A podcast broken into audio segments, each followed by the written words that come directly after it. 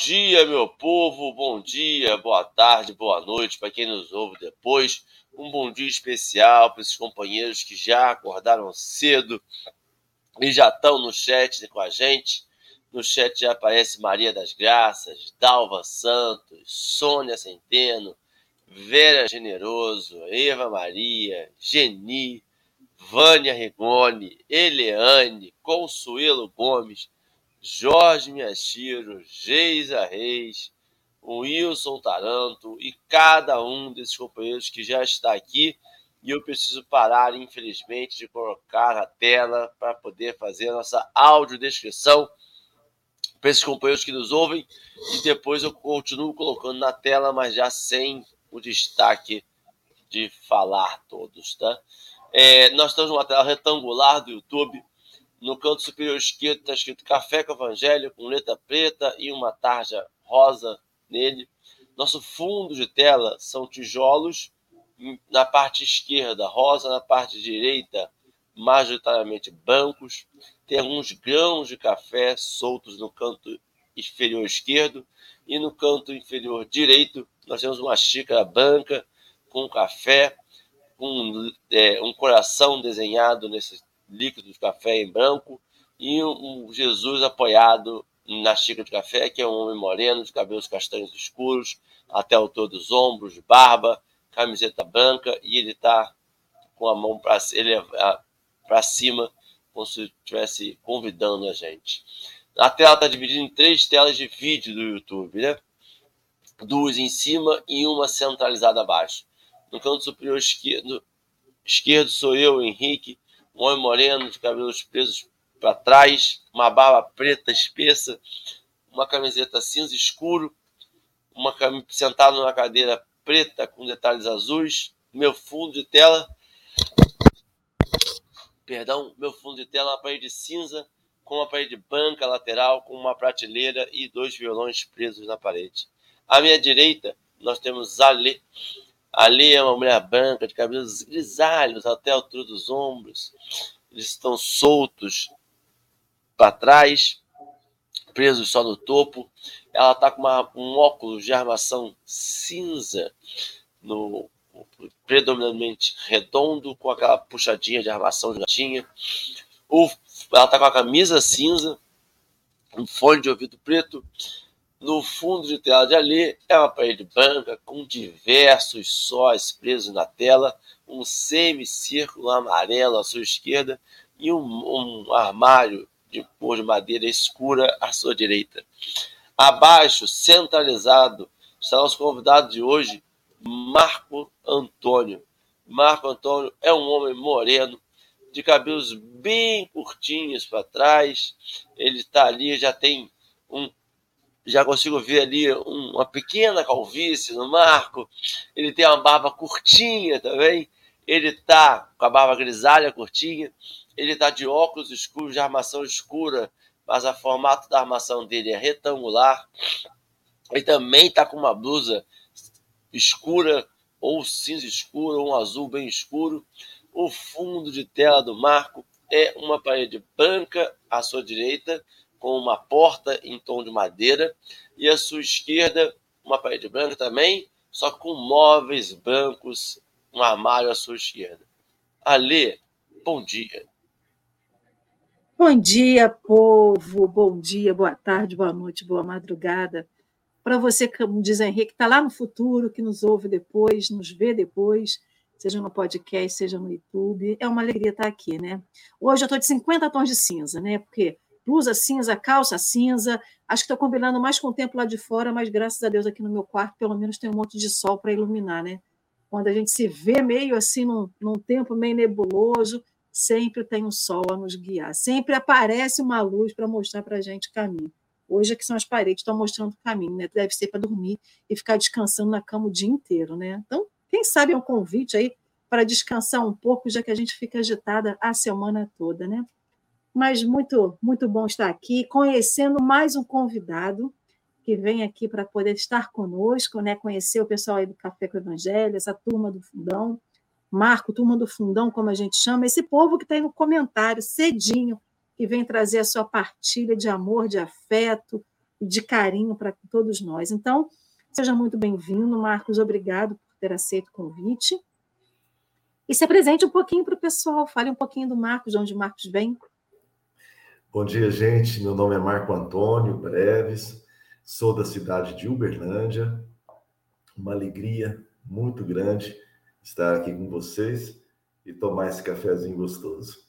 Café é uma bebida universal, que nos une, que nos aproxima e que nos alegra. Inclusive, antes do Henrique falar, tem um meme agora rolando, né? A gente passou por uma onda de calor aí recente, aí o pessoal falava assim, brasileiro é o único que está o calor de 1.000 graus lá fora e mesmo assim está tomando um cafezinho. É sobre isso, né? Brasileiro pode estar aí no calor que for e está grudado na xícara de café. E tem que ser, né, gente? Para dar ânimo e dar força. É isso aí. Ale, Jacob, Marco, seja bem-vindo. Volte mais vezes. Ale já colocou o link no texto, do texto no chat aí. Quem tiver pelo celular no Facebook, é só clicar, que aí onde está o chat vai aparecer o texto. Quem tiver no YouTube vai ter que abrir uma outra aba ou então esperar o café para poder ler o texto. Mas a gente sempre indica as pessoas a lerem o texto para saber as considerações que só você pode dar a esse texto. O texto de hoje é um desafio, fala sobre Atos, capítulo 22, versículo 16. Está no livro Caminho, Verdade e Vida, capítulo 147. Antes da gente ler esse texto e colocar na tela, a Lê vai fazer a nossa prece inicial? Com certeza, simbora, pô. A gente não pode ter vergonha de fazer prece, né? E aí a gente agradece a vida de cada um que aqui está, a vida dos nossos amigos que estão aqui encarnados, que vieram estar conosco nesse café. A gente agradece pela vida que continua dos nossos amores, dos nossos amigos que estão na erraticidade, desses espíritos que também vêm aqui, igual a nós também, para escutar, para ler, para aprender, para trocar. Não imaginamos como que deve ser o estudo do lado de lá, né? Mas deve ser tão rico, ou até tão mais rico do que o que nós temos para o lado de cá. Mas, Senhor, sabemos que a vida é um desafio, viver é um desafio. Desafio aos nossos medos, às nossas dúvidas, ao nosso ego, ao nosso egoísmo, para que a gente se cure. E que esse café com o Evangelho seja mais um remédio, mais um alento, mais um fluido benéfico que Jesus e a espiritualidade amiga manda para cada um de nós, nesse processo de curar, de aprender, de se perceber e se olhar. Então, Mestre Jesus, aqui estamos, chegamos e que possamos permanecer. E que o Senhor, que já permanece conosco, sempre nos ilumine, nos abençoe e nos envolva nesse abraço tão fraterno, tão carinhoso, misericordioso em cada um de nós. Gratidão, Senhor, por mais um dia, por mais um café, e que o Senhor nos acompanhe, né, no decorrer dessa manhã e em todo dia. Que assim seja. E assim será. Eu vou colocar na tela agora o texto e as configurações de vídeo vão alterar. O texto vai ficar grande à direita, em letra preta e fundo rosa clarinho. E à esquerda vão ficar os vídeos. Eu, Ale e Marco, pela ordem. O Marco vai fazer a leitura. Logo depois da leitura do Marco, a gente volta às configurações iniciais, dos dois vídeos em cima e um embaixo. E o Marco já entra as considerações dele sobre o texto. Marco, pode ficar à vontade, o seu ritmo, a gente vai adequando conforme a velocidade. Obrigado, Henrique. Vamos lá, então, ver o que o Evangelho nos traz. E agora? Por que te detens? Essa fala está em Atos dos Apóstolos, capítulo 22, versículo 16. Relatando à multidão sua inesquecível experiência às portas de Damasco, o apóstolo dos gentios conta que, em face da perplexidade que o defrontara, perguntou-lhe Ananias, em advertência fraterna: e agora? Por que te detens? A interrogação merece meditada, merece ser meditada por todos os que já receberam convites, apelos, dádivas ou socorros do plano espiritual. Inumeráveis beneficiários do Evangelho prendem-se a obstáculos de toda sorte na província nebulosa da queixa. Se felicitados pela luz da fé, lastimam não haver conhecido a verdade na juventude ou nos dias de abastança. Contudo, na divina madura ou na dificuldade material, sustentam as mesmas tendências inferiores que lhes marcavam as atitudes nos círculos da ignorância. Nas palavras, exteriorizam sempre grande e boa vontade. Entretanto, quando chamados ao serviço ativo, queixam-se imediatamente da falta de dinheiro, de saúde, de tempo, de forças. São operários contraditórios que, ao tempo do equilíbrio orgânico, exigem repouso e, na época de enfermidade corporal, alegam saudades do serviço. É indispensável combater essas expressões destrutivas da personalidade. Em qualquer posição e em qualquer tempo, estamos cercados pelas possibilidades de serviço com o Salvador. E para todos nós que recebemos as dádivas divinas, de mil modos diversos foi pronunciado o sublime desafio. E agora? Por que te detens? Emmanuel, pela psicografia de Chico Xavier. Este texto nos mostra essa perfeita sincronicidade entre Paulo, o apóstolo dos gentios, e Emmanuel. Paulo que ampara Emmanuel naqueles dias, ainda na Galileia, e que se estabelece essa sincronia entre ambos. E o texto, traz um título, e que eu considero maravilhoso, um desafio. E eu começo lembrando como a gente deve fazer a nossa programação positiva, os comandos que nós damos para os nossos cérebros, ou melhor, para as nossas mentes. O comando nosso que eu considero, lembrando André Luiz, hoje eu acho muito difícil usar até a palavra eu, porque, na verdade, nós somos um condomínio em que habitam bilhões de seres, de princípios inteligentes, estagiando. E se eu posso usar o eu, essa personalidade chamada Marco Antônio, ou aqui, né, que atende por esse nome, nesta existência, está na cabine de comando. E a nossa responsabilidade nessa cabine de comando desse condomínio é muito grande. E este título, desafio, me lembra que a gente deve substituir a palavra dificuldade. Não sei se já notaram, a palavra dificuldade é difícil até de falar.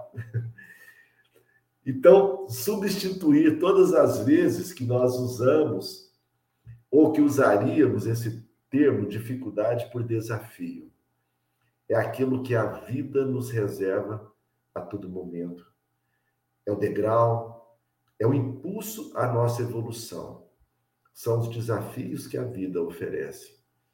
Para quem já passou por circunstâncias de enfermidade, como nós tivemos tantos casos de Covid e ainda estamos tendo, respirar é um desafio. No entanto, a gente faz de forma automática, de forma mecânica até, como estamos fazendo aqui agora. Então, desafio é isso que Emmanuel nos comenta primeiramente neste texto, para lembrar aquele momento de Saulo de Tarso ainda, diante da perplexidade, que é o termo que ele usa, e aí eu trago as nossas hesitações. Tudo todas as hesitações, todos os nossos... podemos usar perplexidade, os nossos medos, nossos receios, diante dos desafios da vida. E era grande o desafio ali naquele momento. O desafio nos convida aquele doutor da lei que tinha tudo a ascendência, uma carreira brilhante, uma eloquência fantástica, uma capacidade de interpretação dos textos religiosos inigualável, que o colocava como a grande promessa na sucessão de Gamaliel. E é este homem que vem interrompido naquele encontro com Jesus. Encontro que ele adiara tantas vezes, tantos foram os convites de Jesus, e ele adiava. E a gente vê os caminhos que a vida adota. E Jesus, então, como o governador espiritual desse planeta, ou melhor, a providência divina, dá a Saulo a condição, né, de buscar Ananias. E é importante a gente destacar isso. É ele que está buscando Ananias e cai, e Ananias vai ao seu encontro para socorrer. E nesse desiderato de buscar Ananias é que estabelece esse primeiro encontro. E ele cai, então, percebe e instintivamente, acredito que ele sabia do desafio, ou dos desafios que o esperava. E aí essa é uma outra questão que eu chamo a atenção. Imagina se Jesus, naquele momento, tivesse dito: Saulo, olha, você vai entrar, você vai ficar cego, você vai ser expulso, você vai ter que sair corrido de todas as aldeias, você vai ficar preso, você vai ser torturado tantas vezes. Se Jesus desse todas as cláusulas do contrato de trabalho, talvez Saulo, a perplexidade fosse muito maior. Jesus simplesmente faz o seu encontro e: Saulo, Saulo, por que me persegues? Fazendo questionamento. E aquela cegueira temporária de Saulo nos lembra o convite que a vida nos dá para os novos olhares, né? Então era preciso uma cegueira temporária para que Ananias lhe trouxesse um outro olhar sobre a vida. E aí, então, é esse olhar que a gente abre todos os dias, né? Como a Alessandra estava falando.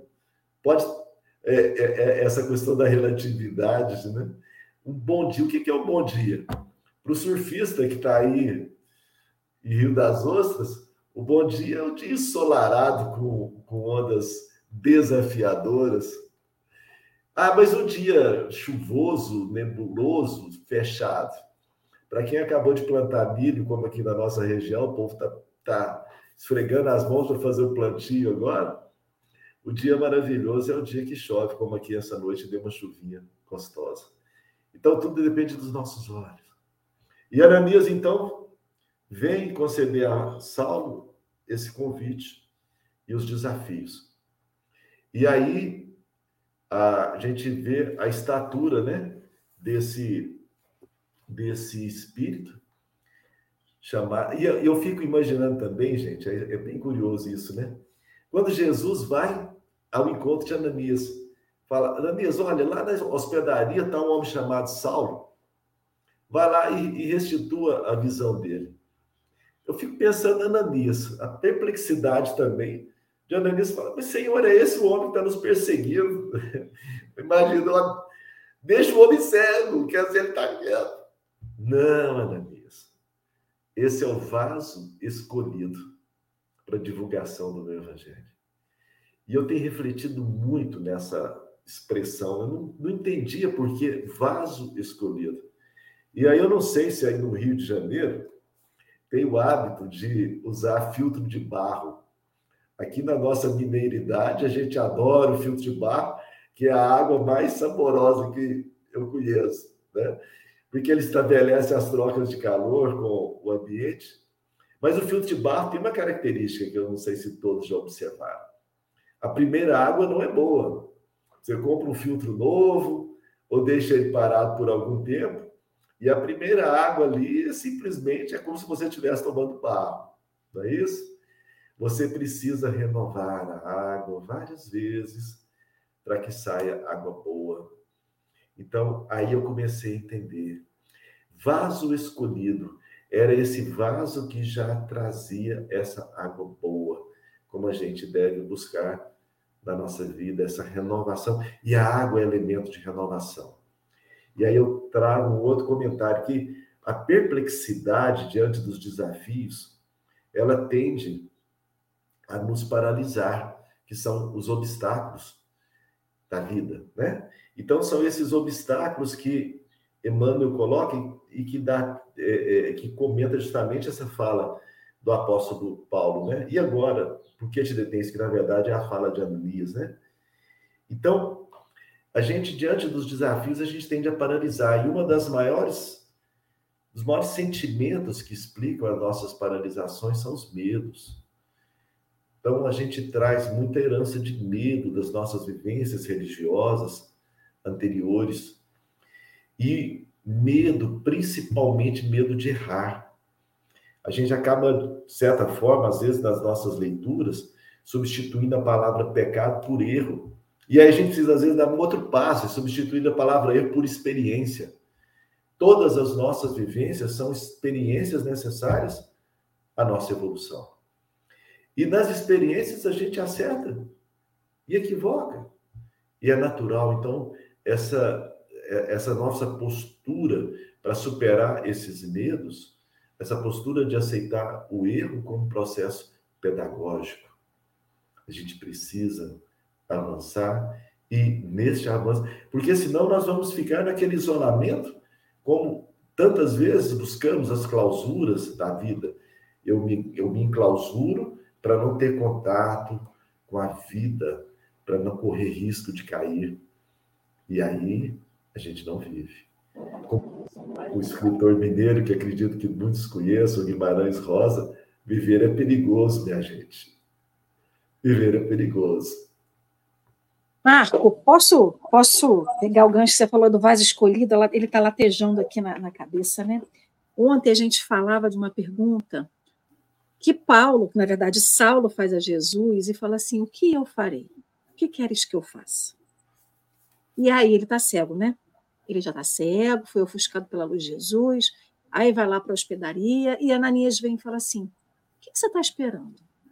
A gente tem medo de perguntar para Jesus o que a gente quer que a gente faça por ele, porque todo mundo, você falou do vaso escolhido, a sensação que tem é que todo mundo é o vaso escolhido, todo mundo quer ser esse vaso escolhido, né? Todo mundo quer ser o que Paulo fez e foi. Então, assim, todo mundo quer essa oportunidade, mas ser o vaso escolhido, como diz o texto, o título do texto, é um desafio. Aí, Saulo pergunta para Jesus o que ele quer que ele faça, e Ananias vem dizer assim para ele: mas o que você está esperando? O que está te interrompendo? O que está te impedindo de seguir, né? Porque você teve um encontro com Cristo. Você foi ofuscado pela luz dele, mas a luz dele entrou dentro de você, na sua mente. Não é que tenha purificado Saulo, não foi isso, mas ele deu aquele alerta, ele rompeu aquela barreira que Saulo tinha estabelecido entre ele e Jesus. Então, depois como diz o pessoal, né, depois da porteira estourada, a água vem. E veio toda aquela água que viria purificar ele, né? Porque como um vaso, o vaso ele é um receptáculo, ele recebe alguma coisa. E vaso recebe água. Aí você falou da água do vaso de barro, né? Lembrando que naquela época era também talha de barro, né? Vaso de barro. Então é essa água que vem, que depois que a porta, né, que a porteira rompe, ela que vem jorrando, ela que vem, vai vir purificando. Só que como purificação envolve um trabalho muito grande. E aí a Moniquinha botou, se não me engano, foi a Moniquinha que botou aqui no chat, que botou assim, deixa eu ver se eu acho aqui, né? Que a dificuldade, ela é difícil, Enfim, depois eu vou procurar aí com calma. Tá aqui, ó, dificuldade não tem solução. O desafio tem. Uhum. Na verdade, a dificuldade, ela até tem solução. O desafio é a solução para aquela dificuldade. E aí, o que é desafio, né? E aí eu lembrei, desde desafios que alguém que canta, né? Um desafia o outro a cantar nas rimas. Você tem o repente no Nordeste, você tem os rappers e os... Enfim, os... panqueiros. Eu tenho o pessoal, né, que é da música, das comunidades, que também tem a troca, tem um outro nome específico para isso, mas enfim, que faz esse desafio, tinha os desafios de guerra. Então, qual é o desafio que a gente se propõe? É o desafio de se perceber, olhar justamente tudo aquilo que nos faz Saulo, para que a gente possa ser o vaso escolhido. Todos nós somos, isso é um fato. Cada um aqui é um vaso escolhido para cuidar da sua vida, dar o seu melhor aonde você está. Então, você foi escolhida para estar na família que você está, na comunidade que você está, e aí esse desdobramento, você vai para uma casa espírita pelo seu livre-arbítrio, você vai para um trabalho, você vai para os seus grupos de amigos, só que nós somos o vaso escolhido na nossa família. Ninguém está na família errada. Ninguém está no lugar errado. E aí... como esse vaso escolhido, o que a gente está esperando para fazer alguma coisa? Porque Ananias fala isso para ele, e olha aquele tiro lá para poder prender e matar Ananias. Como você bem lembrou, Marcos, esse era o intento de Saulo quando chega em Damasco. Só que naquele momento, que aquela pessoa que para ele era um algoz, veio ser o seu salvador. É aquele que veio para curá-lo da cegueira dele, mas para dizer assim para ele, agora, o que você vai fazer? Você perguntou para o Cristo lá, o que queres que eu faça? E agora, o que te impede? O que está fazendo cessar dentro de você esse ímpeto de seguir? Porque deter é fazer cessar alguma coisa, é interromper. Então, ele ainda estava bloqueado, não porque estava cego, mas a cabeça. Imagina a cabeça daquele homem, como que estava fervilhando de situações, tudo aquilo que ele tinha feito e tudo aquilo que ele poderia fazer. E quando Ananias dá isso, também é um outro tipo de estalo que dá na cabeça de Saulo, para essa transformação realmente verdadeira que ele precisaria fazer. E aí fica uma pergunta, o que detém a gente hoje para que a gente possa responder, né? Conseguir ouvir a resposta de Jesus para a pergunta que foi ontem, o que queres que eu faça, e o que está nos detendo a fazer isso. O que está detendo a gente nessa transformação, não vou dizer para a gente ser Paulo, mas para a gente poder entrar no caminho que Paulo entrou. Porque ser Paulo é muito difícil, isso é fato, né? Para todos nós. Ser Saulo a gente já não é mais, mas é muito difícil, muitos ainda são Saulo. Mas nós que já escolhemos, que já vivenciamos a doutrina, ou vivenciamos o cristianismo sem estar dentro de alguma religião, a gente já consegue perceber o que a gente não pode fazer. Mas perceber o que a gente deve fazer é mais difícil. Porque aí ele vai falando aqui, né? E aí eu me senti exatamente assim. Ele fala sobre operários contraditórios que pedem serviço, pedem coisas para fazer, eu quero trabalhar, eu quero fazer, mas quando chega, dá desculpa, eu estou doente, eu estou mal, eu estou assim, eu estou assado, eu estou cozido, a minha mãe não deixa, o meu pai não deixa, o meu marido não deixa, a minha vida não deixa, eu não tenho tempo, eu trabalho muito. E aí a gente vai dando várias desculpas, e ele fala, né? Nas palavras, sempre está... já Emmanuel comentando, né? Nas palavras, exteriorizam sempre boa vontade. Entretanto, quando chamados ao serviço ativo, queixam-se imediatamente de falta de dinheiro, de saúde, de tempo e de forças. E aqui ele fala que nós somos contraditórios, porque a gente muito pede, mas na hora de fazer acontecer, a gente dá desculpa. E é esse o desafio, é pedir, mas aceitar como desafio fazer. Sem o tempo... mesmo sem dinheiro, porque a gente não precisa ter dinheiro para ser trabalho voluntário. A gente não precisa ter dinheiro para ajudar as pessoas. Não, lógico, né? Se eu quero salvar o mundo e quero purificar todo o ar da natureza do mundo, eu tenho que ter muito dinheiro para isso. Fato que a gente não vai fazer, ponto, né? Mas, enfim, a gente os nossos projetos sempre são megalomaníacos, sempre são gigantes. E a gente não percebe o quanto que a gente pode fazer localmente, pontualmente, onde a gente está. Então, a gente sempre fica alegando impossibilidades, mas continua pedindo. Então, não tem como. A gente tem que pedir e fazer. E só fazendo que a gente vai aprender as limitações que a gente tem e saber como que a gente até pode aprimorar o jeito que a gente vai trabalhar. Enfim, então acho que esse contraditório veio bem ao encontro das minhas do que eu já fui contraditória, do quanto eu sou, né? Não é para a gente poder ficar chateado, mas é para a gente ter o alerta. É o alerta, o que está te detendo a você fazer? Deixa de ser contraditória e parte um pouquinho para ação. E aí, Henrique? E aí, Alê, que eu me sinto extremamente desconfortável em tentar responder uma questão que foi feita a Saulo logo após ali, aquele momento de iluminação que ele ficou cego, aquele momento do encontro, de transformação de uma pessoa que estava indo na direção praticamente oposta, pelo menos com suas atitudes, e de repente tem um encontro com Jesus, e de repente tem um encontro com o seu algoz, e esse algoz pergunta, beleza, você foi tocado, você viu, você entendeu de alguma forma, se testemunhou. E agora, o que você vai fazer com essa informação? Por que você está parado? Eu me sinto desconfortável porque eu, no primeiro momento, julgo que eu não tive esse encontro ainda. Eu não tive esse encontro com Jesus, eu não fiquei cego. E aí a resposta que eu tenho do porquê que me detenho porque as minhas experiências são café com leite, sabe? Minhas experiências são materiais aqui, cotidianas. É uma doença, é uma dificuldade, é uma palestra pública que você fala, nossa, ficou legal, é um café com evangelho que você faz, que legal, é um café com evangelho que você toma, puxado de orelha, mas é um negócio, sabe, um monte de quebra-mola, nunca tem um muro, né? Você não transpõe um muro. Porque quando você transpõe um muro, quando você teve um encontro, acredito eu, como Saulo,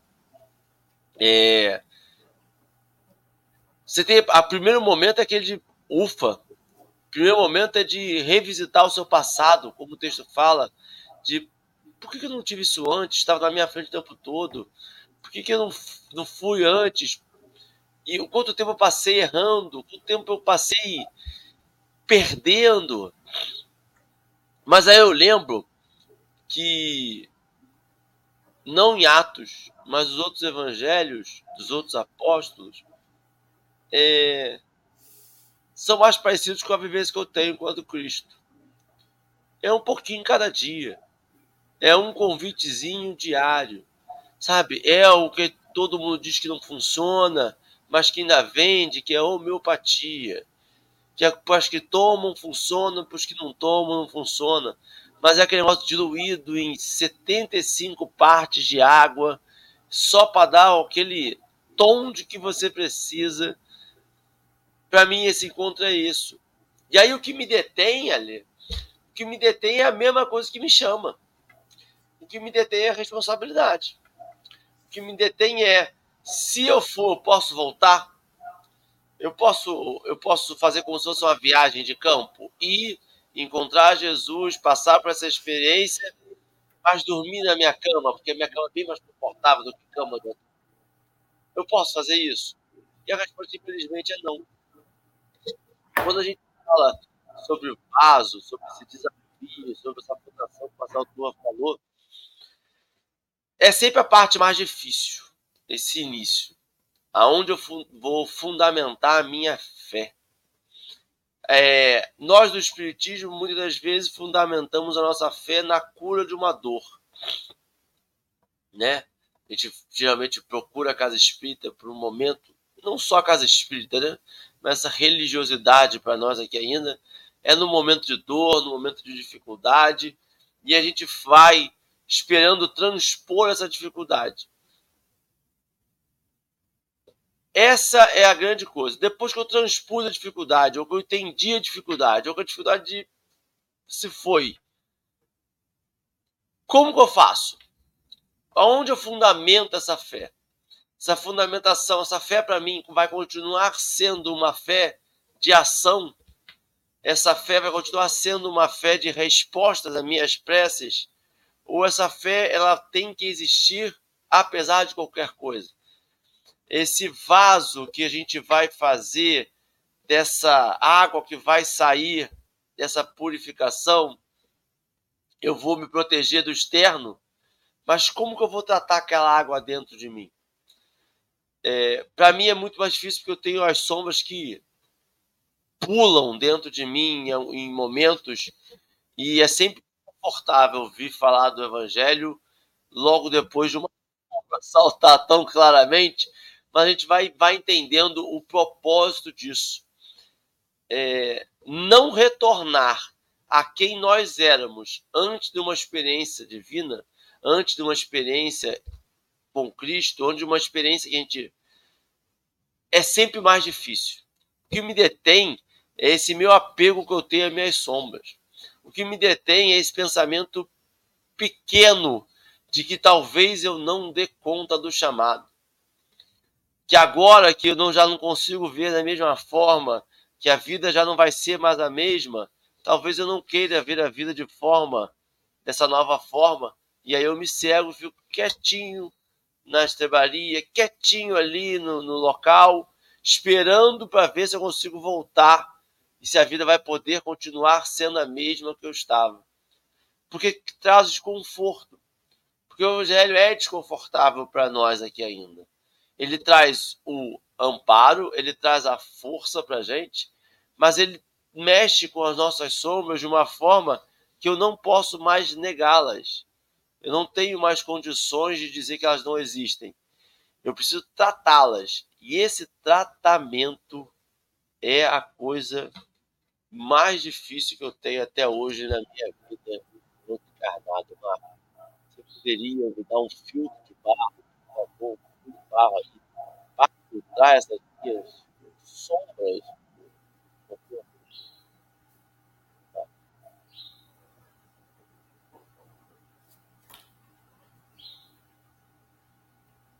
Tá mutado, não.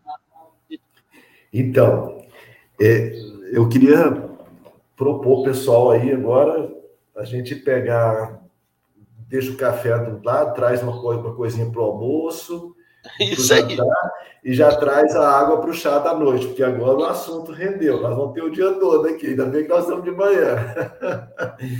Olha, maravilhosas essas questões que vocês trazem, essa questão do vaso, né, Ale, que você colocou lá no início, o cântaro, esse próprio nome, né, o cântaro, esse vaso, e você foi muito feliz, né? Todos nós somos vasos escolhidos. E dentro disso que o Henrique trazia no final, essa pergunta, o que queres de mim? Na verdade, é a pergunta que a gente tem que fazer todo dia com a xicrinha de café do lado. Isso, eu sempre pensei isso, né? Sempre, de algum tempo para cá, cada dia que eu acordo, é esse investimento. Para mim, cada dia que eu acordo, é a renovação da matrícula nessa escola bendita chamada Terra. Mas depois eu fui rever isso com a pandemia. Não é cada acordar, é cada respirar. Cada respiração é o sopro de Deus em mim. É o sopro de Deus na minha narina, que me concede vida. E quando Deus sopra vida, ele está perdoando tudo que veio antes. Ele não pergunta para Saulo, o que você fez até agora? Eu preciso de você, você é um vaso escolhido. Então, cada sopro de Deus na nossa narina é perdão para tudo que veio e abertura de trabalho para o que vem na frente. Isso que vocês trouxeram, o Simão Pedro, que é companheiro nosso aqui do Triângulo, né? Simão Pedro de Lima, ele fala o seguinte, dessa contradição que a Lê comentou. Você chega para o companheiro e abre uma oportunidade de trabalho. Olha, estamos precisando de trabalho aqui na Seara. E aí o companheiro fala, não, mas eu sou muito imperfeito. Aí o Henrique falou, será que ficar quietinho vai nos levar à perfeição? Então, esse elemento água que está nos inspirando aqui é que nos dá o exemplo daquela palavrinha que a Lê usou, purificação. Esse é o nosso caminho, o caminho da purificação.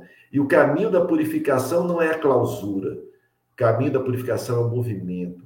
A água se purifica é no movimento.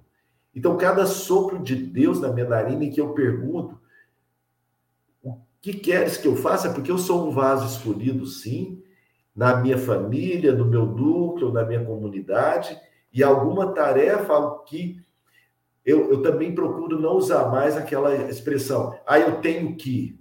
Esse tem que é uma das coisas que nos detém. Aí, às vezes você tinha uma experiência no passado, um companheiro chegava, a companheira chegava na casa espírita com alguma anormalidade, e aí o dirigente falava, você tem que trabalhar na mediunidade. Ninguém tem que trabalhar na mediunidade, ninguém tem que participar do Café com o Evangelho. Nós podemos. E essa palavra, posso, ela muda, porque é o posso da oportunidade que Deus criou para mim e da minha condição de fazê-lo. Então, o posso é muito mais poderoso do que o tem que. Eu pergunto aí para alguém tem que trabalhar hoje? Não, ninguém tem que trabalhar hoje.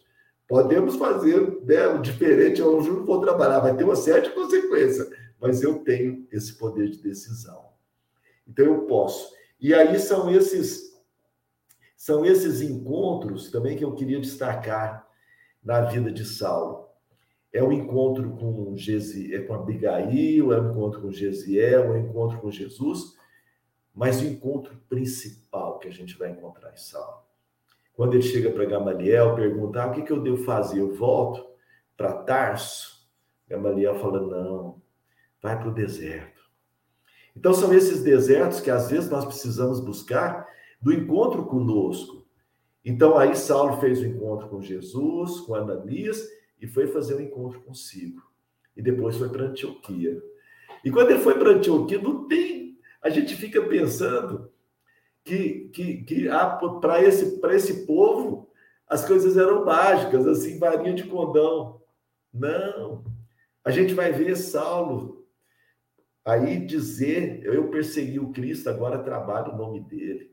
É esse exemplo dele do encontro consigo. E aí o encontro numa condição muito particular, muito peculiar, que ele vai lá, encontra com Prisca e Áquila e descobre que o pai dela tinha sido assassinado em nome dele. Ele não tinha dado a ordem, mas tinha sido feito. E aí, então, remonta toda aquela crise consciencial para ele. Conto, não conto, e ele vai e conta, E esse alerta que chegou agora para nós, do CVV, que essa fala do Henrique também me trouxe. Se eu soubesse disso antes, ainda estamos no Setembro Amarelo. Às vezes a gente ouve de irmãos que se comunicam, se eu soubesse de tudo antes. Daí e os assuntos se ligam, O convite nosso, a divulgação. Quantos irmãos nossos que, se tivessem irmãs, talvez tivessem tomado esse café conosco aqui, tivessem dado um rumo diferente às suas vidas, não buscando soluções drásticas. Então, não existe solução drástica nem milagrosa. Existe o caminho, esse caminho da purificação.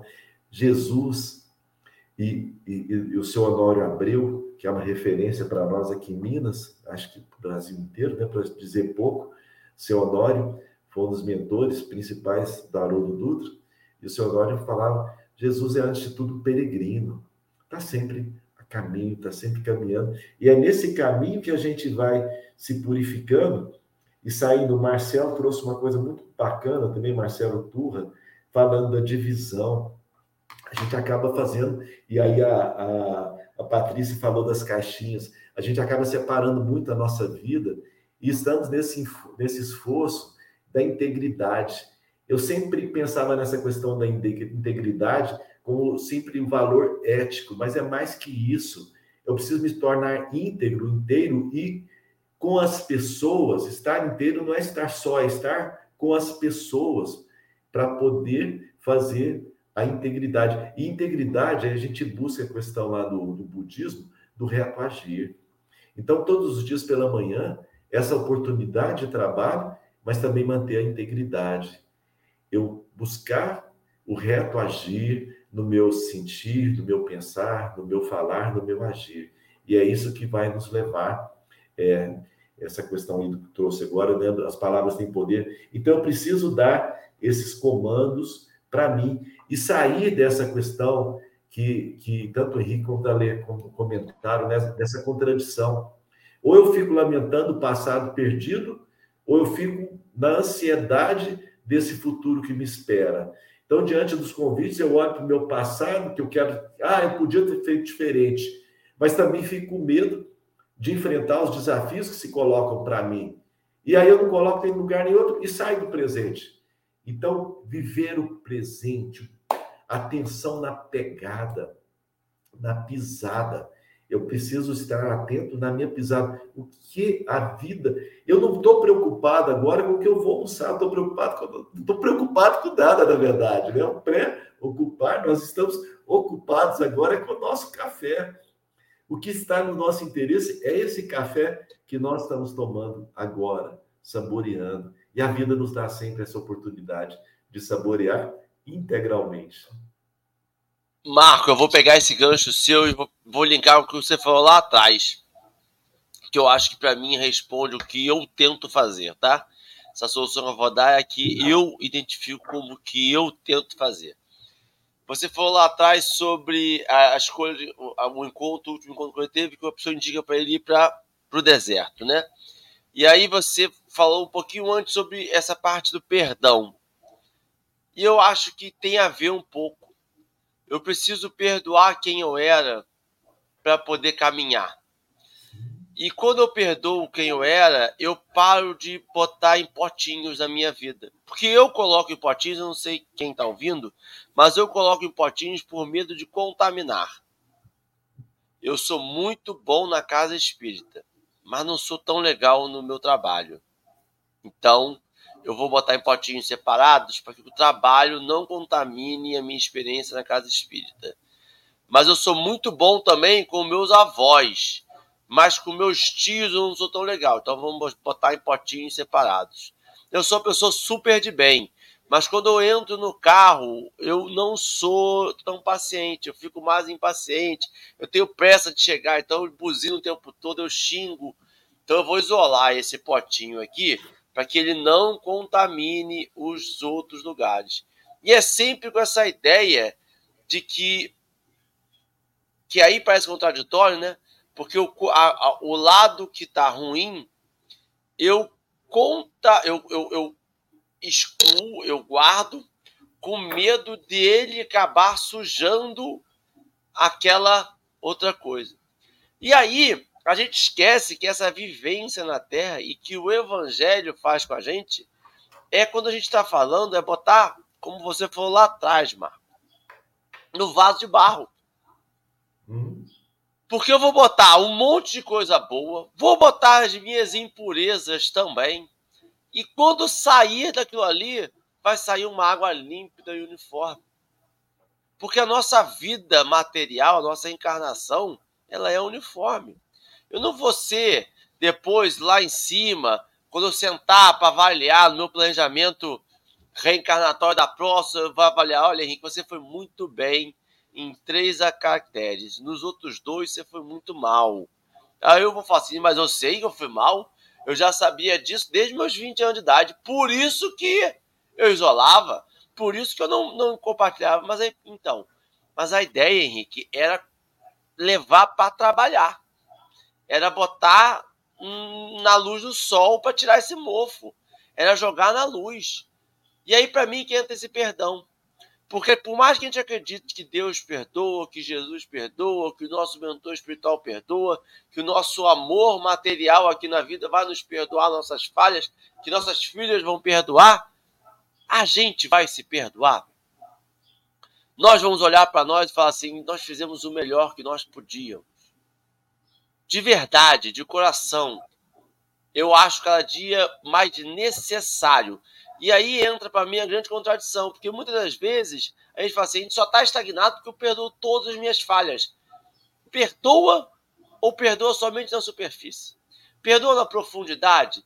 Perdoa no sentido de perdoei e vou tentar uma nova oportunidade como se nada tivesse acontecido, sem tentar compensar, sem tentar trazer aquele peso, tentando aplicar um micro em níveis bem menores, um véu do esquecimento, para que a gente não carregue essa experiência tão, às vezes, dolorosa para a gente. Eu acho que, como você falou, cada respirada é melhor do que cada dia, né? Porque dia compreende muita oportunidade e cada respirada é menor, a responsabilidade para mim é menor, né?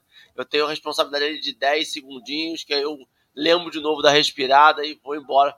24 horas, de noite eu já perdi o que era de manhã. Ale, já foram considerações finais, que nós temos 51. Ale, suas considerações finais. Henrique, Marcelo colocou um comentário aí no chat, que é curioso, né? A gente está se encaminhando aí para a época de fim de ano. E muita gente faz um amigo oculto na família, no grupo de amigos, no trabalho. Eu, Alessandra, não participo mais de amigo oculto porque eu não consigo. É uma limitação que eu tenho, eu não consigo. Até por botar esse monte de gente no potinho, eu não quero abrir os potinhos e botar todo mundo junto e misturado, né? Então ele fala que a gente pega esse pessoal e começa a fazer um troca-troca porque você não quer escolher a pessoa, você não quer que a pessoa, né, dá o presente para a pessoa lá no amigo oculto. E sabe o que a gente faz com esses potinhos? Você já foi arrumar coisas dentro de um armário? O que a gente não usa mais, o que a gente faz? A gente bota na prateleira mais alta. Então, roupa de cama, de inverno, na época do verão, a gente coloca lá em cima, no alto do armário, porque a gente não acessa.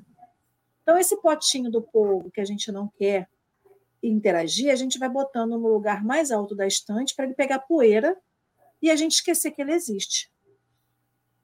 Só que o desafio que a gente tem é colocar todo mundo fora do potinho. É justamente não colocar ninguém no potinho e botar todo mundo junto e misturado. Porque a gente não pode escolher quem a gente ama, no caso, né? Então, por exemplo, eu não sou obrigado a amar, a ver com as pessoas que me feriram, mas eu, pelo menos, não tenho que desejar mal para elas. Ah, mas eu convivo com uma pessoa que é abusador, ele é tóxico, ele é isso, ele é aquilo. Você tem a escolha de sair desse relacionamento, você não precisa amá-lo. Ah, eu não consigo perdoar, mas você consegue, pelo menos, não desejar que ele seja infeliz para o resto da vida?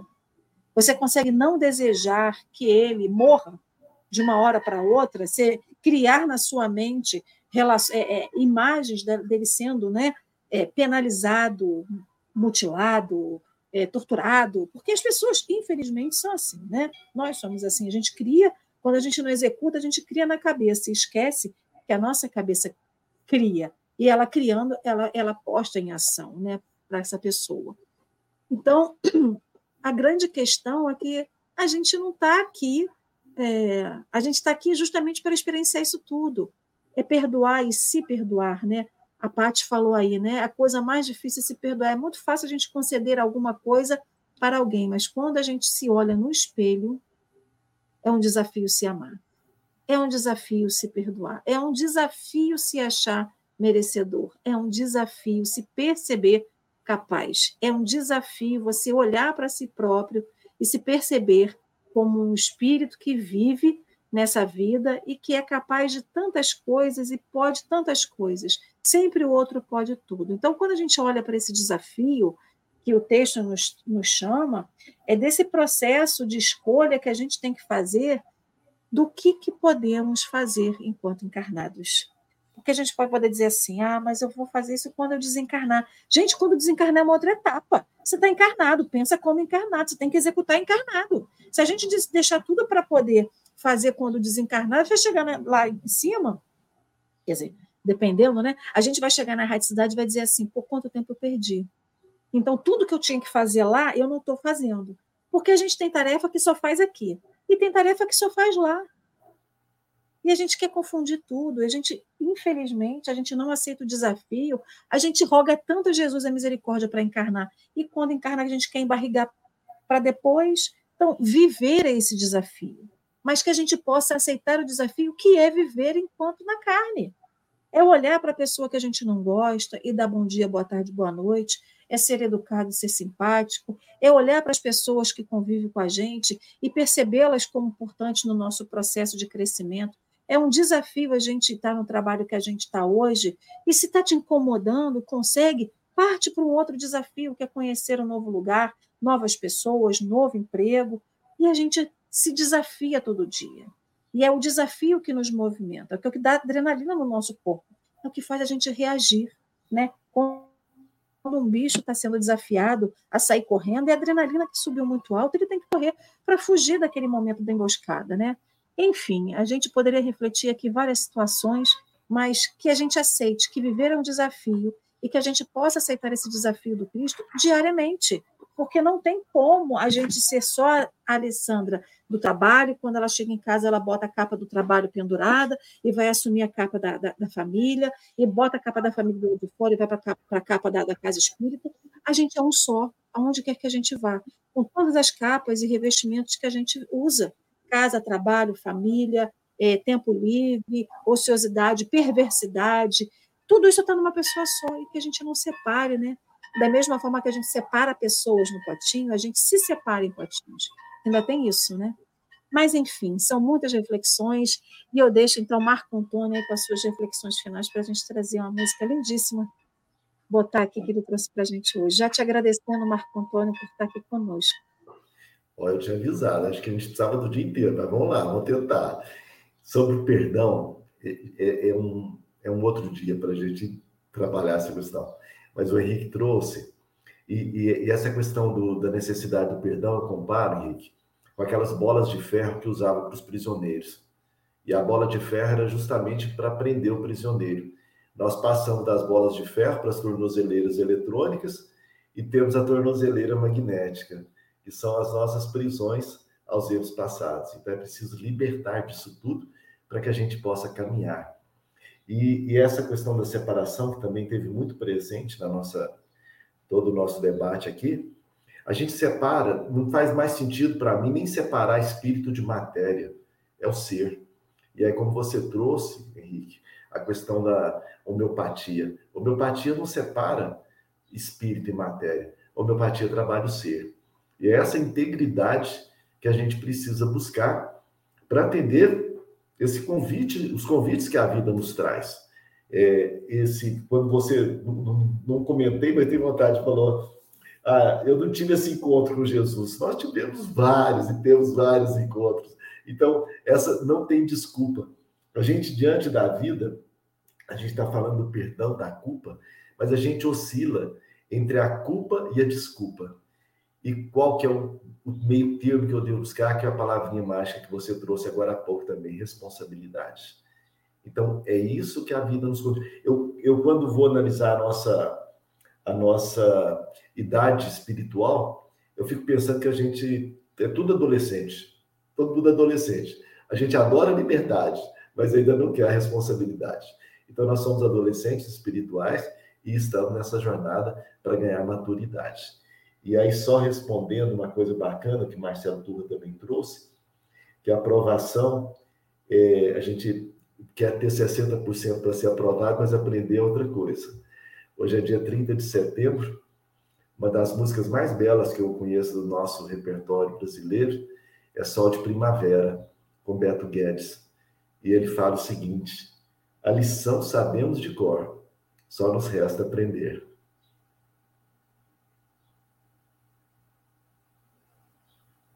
É isso aí. Marco, muito obrigado. O café de hoje poderia durar mais tempo, mas infelizmente a hora avança. Eu agora vou colocar na tela o vídeo Tim Vanessa, Vaso Escolhido. Vou jogar no comentário no chat também o link do vídeo. O vídeo, vou fazer a descrição rápida, ele é um show do Tim Vanessa. O Tim vai estar sentado, tocando um violão, uma camisa social branca, e a Vanessa vai estar em pé com um vestido de tons escuros. É marrom e marrom escuro. Eu vou colocar na tela aqui agora. A gente vai escutar uma parte. Logo depois a gente vai baixar um pouquinho o som. E o Marco vai fazer a prece. Tá aqui.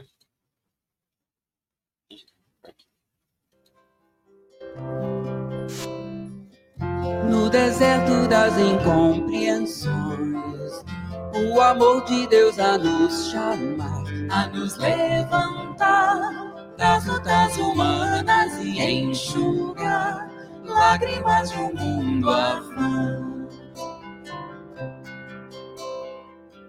Em Damasco, num portal de luz, o inovidável tecelão vai se encantar com a visão celeste, se curvar ante o seu mestre, se ofuscar com a luz amiga e entender a razão da vida, enfim. Palavra em harmonia, canções maestramente entoadas por anjos de esferas sublimadas, ao clarão que ofusca o brilho do sol, compadecido, inspirado, amável. Percorre os caminhos, acalma o gemido dos aflitos, de todos os irmãos pequeninos, dos sedentos de Deus, de amor, pois tu és o meu vaso escolhido. Necessário se faz amar, renovar-se no entendimento. Necessário é trabalhar, ser fiel no pouco e no muito. Necessário é esperar, a esperança é companheira. Necessário é perdoar, o amor mais puro se doa.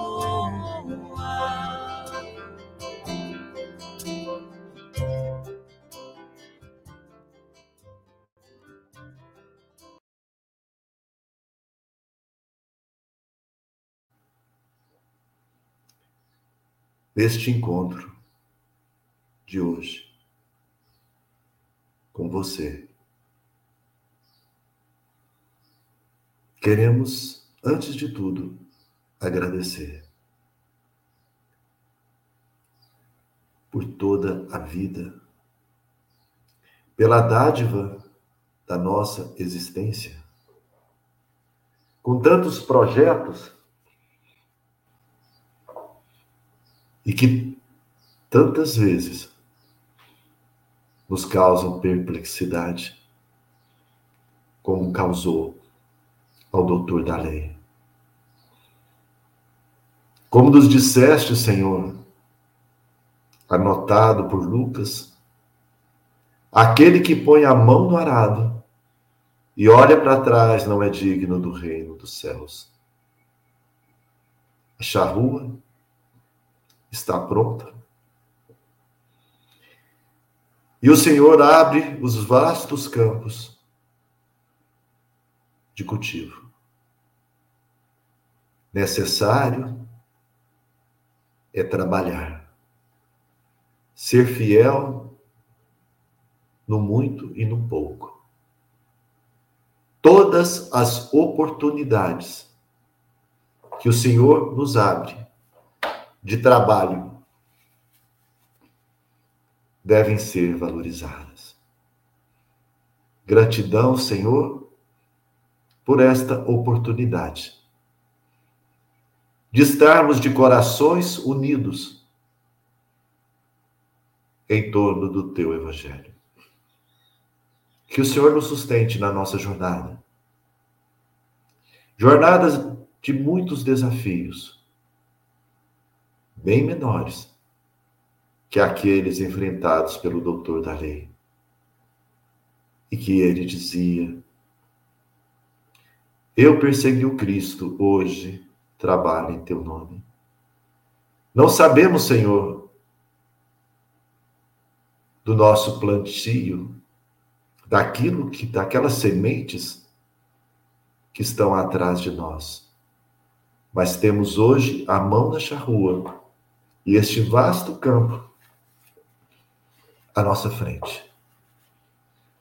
Que o Senhor nos sustente no dia de hoje, em todas as oportunidades de trabalho que se abrem. Que o Senhor nos sustente cada dia desta existência, nos sustente em toda a nossa jornada. Gratidão, Paulo de Tarso, irmão que nos sustenta, toda a pleiade de espíritos amigos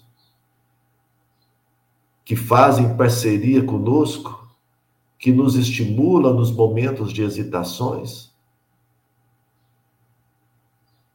e nos impulsionam na jornada. Sejamos também esse vaso escolhido por Jesus, dentro do campo de trabalho em que fomos colocados. E um dia, lá na frente, possamos fazer coro com o apóstolo Paulo e dizermos: já não sou mais eu quem vivo, é Cristo que vive em mim. Sê conosco, Senhor, hoje e sempre. Que assim seja.